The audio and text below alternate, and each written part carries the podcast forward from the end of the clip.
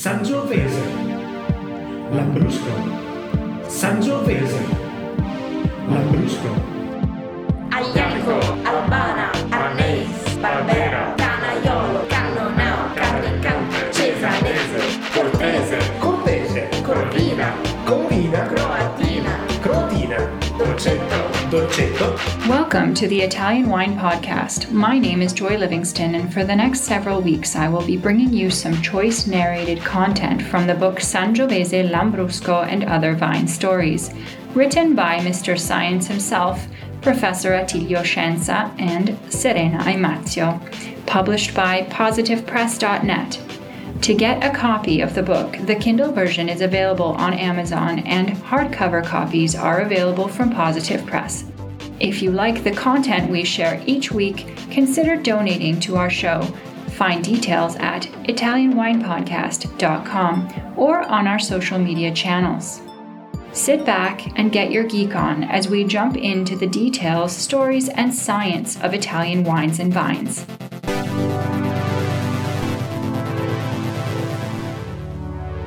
Leonardo's Vineyard. Let's go to Milan. It's around 2010, and we are stopped in front of Corso Magenta 65 on a bright afternoon in mid October. This place is known as the House of Atellani, bordering the Palazzo delle Stelline, and once the home of a girls' orphanage, the Stelline in point of fact.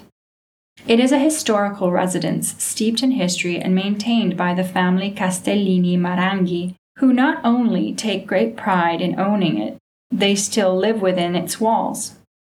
The following story might seem hard to believe, but it really happened. This palace and its wonderful gardens overlooking Via Zenale were particularly dear to Ludovico il Moro, Leonardo himself was one of the illustrious house guests, having arrived in Milan in 1482 in search of work. He managed to meet Ludovico il Moro, who entrusted him with various tasks at the Sforza court, many of which would remain unfinished. Perhaps it was this reason that he stayed in this city for the longest time, and which retains many memories of the presence of this brilliant painter, architect, inventor, sculptor, and winemaker. Milan during the Renaissance was very different from today. Many spaces that are now urbanized were cultivated fields during that time. If we were to go by the names of some of the streets in the center, such as San Pietro alla Vigna, these names acknowledge that the vineyards must have been quite widespread so much so that the garden of the Casa degli Atellani would have also been part of a vineyard. We do not know how it actually happened, whether it was Leonardo who asked or Ludovico il Moro who randomly gifted Leonardo a piece of land. At the time, in order to be a citizen of Milan in all respects, it was essential to own a parcel in the city thus offering Leonardo greater guarantees and stability. However, it happened, and Leonardo became the owner of a piece of Milanese vineyard. It may be that the vines reminded him of the Tuscan hills from which he came. It may be because it was an activity to enjoy outside of work. The Casa degli Atellani is in front of the Santa Maria delle Grazie church, where Leonardo lived just during the period in which he dedicated himself to the fresco in the refectory, Il Cenacolo. It may have been because he was intrigued by the behavior of the plants.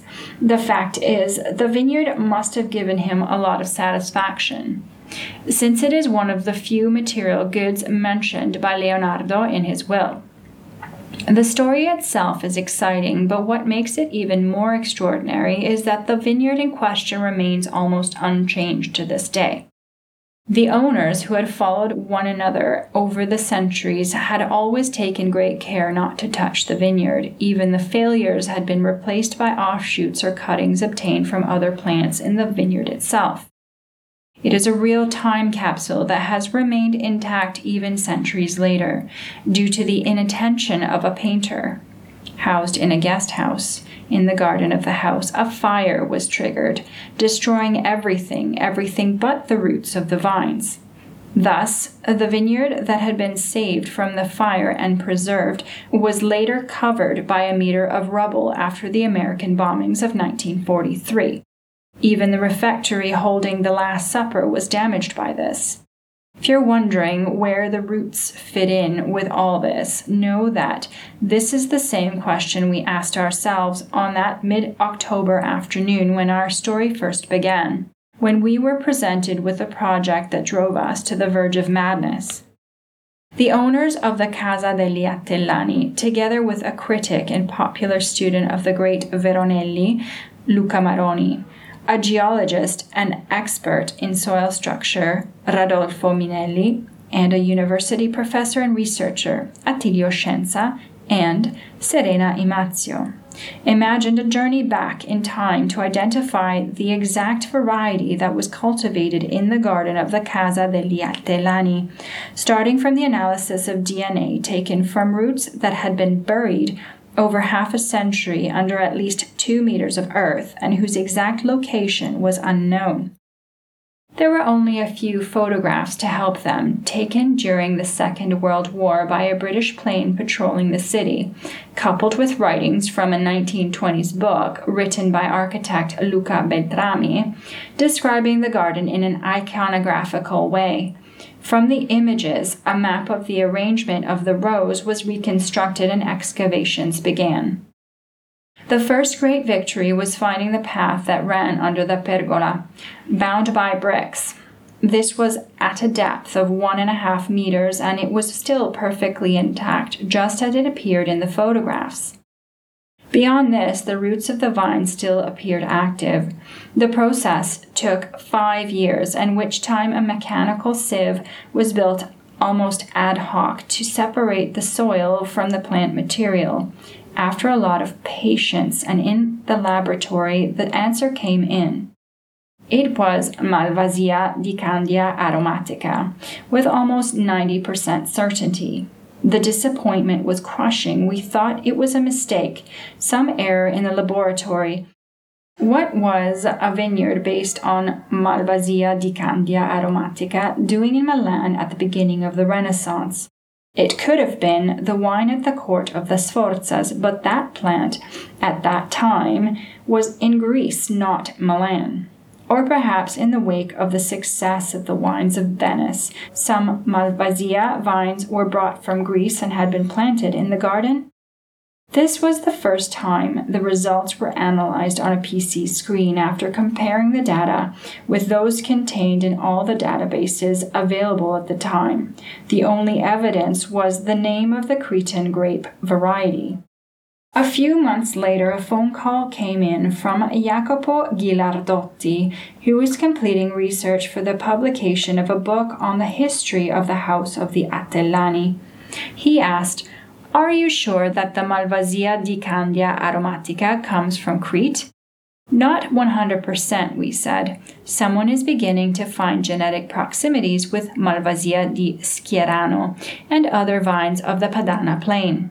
But they are hypotheses. For now, the most accredited thesis says that it comes from Greece.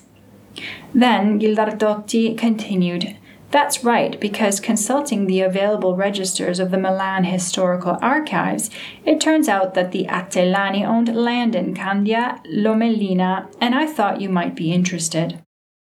Bingo, I said. On the basis of this discovery, the attribution can be considered valid, and it can therefore be concluded that Leonardo da Vinci liked sweet wine. The results of the independent research, which confirmed the autochthonous nature of Malvasia di Candia aromatica, were published as further confirmation. Such an incredible story cannot be concluded without a bit of magic in the garden of the Casa degli Atellani on the day in which work began replanting the vineyard made with aromatic Malvasia di Candia plants from the traditional vine growing area. A solar eclipse occurred around 11:30 a.m., making for a particularly impressive workday.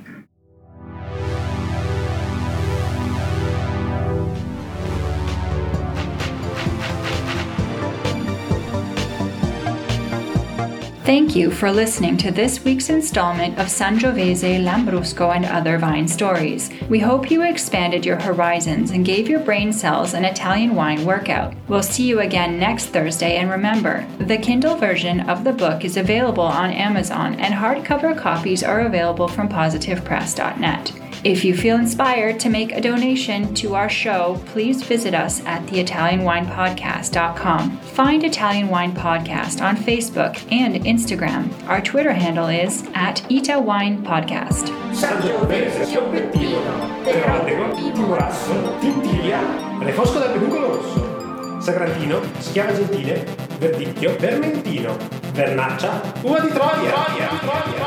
Perché alla fine vuole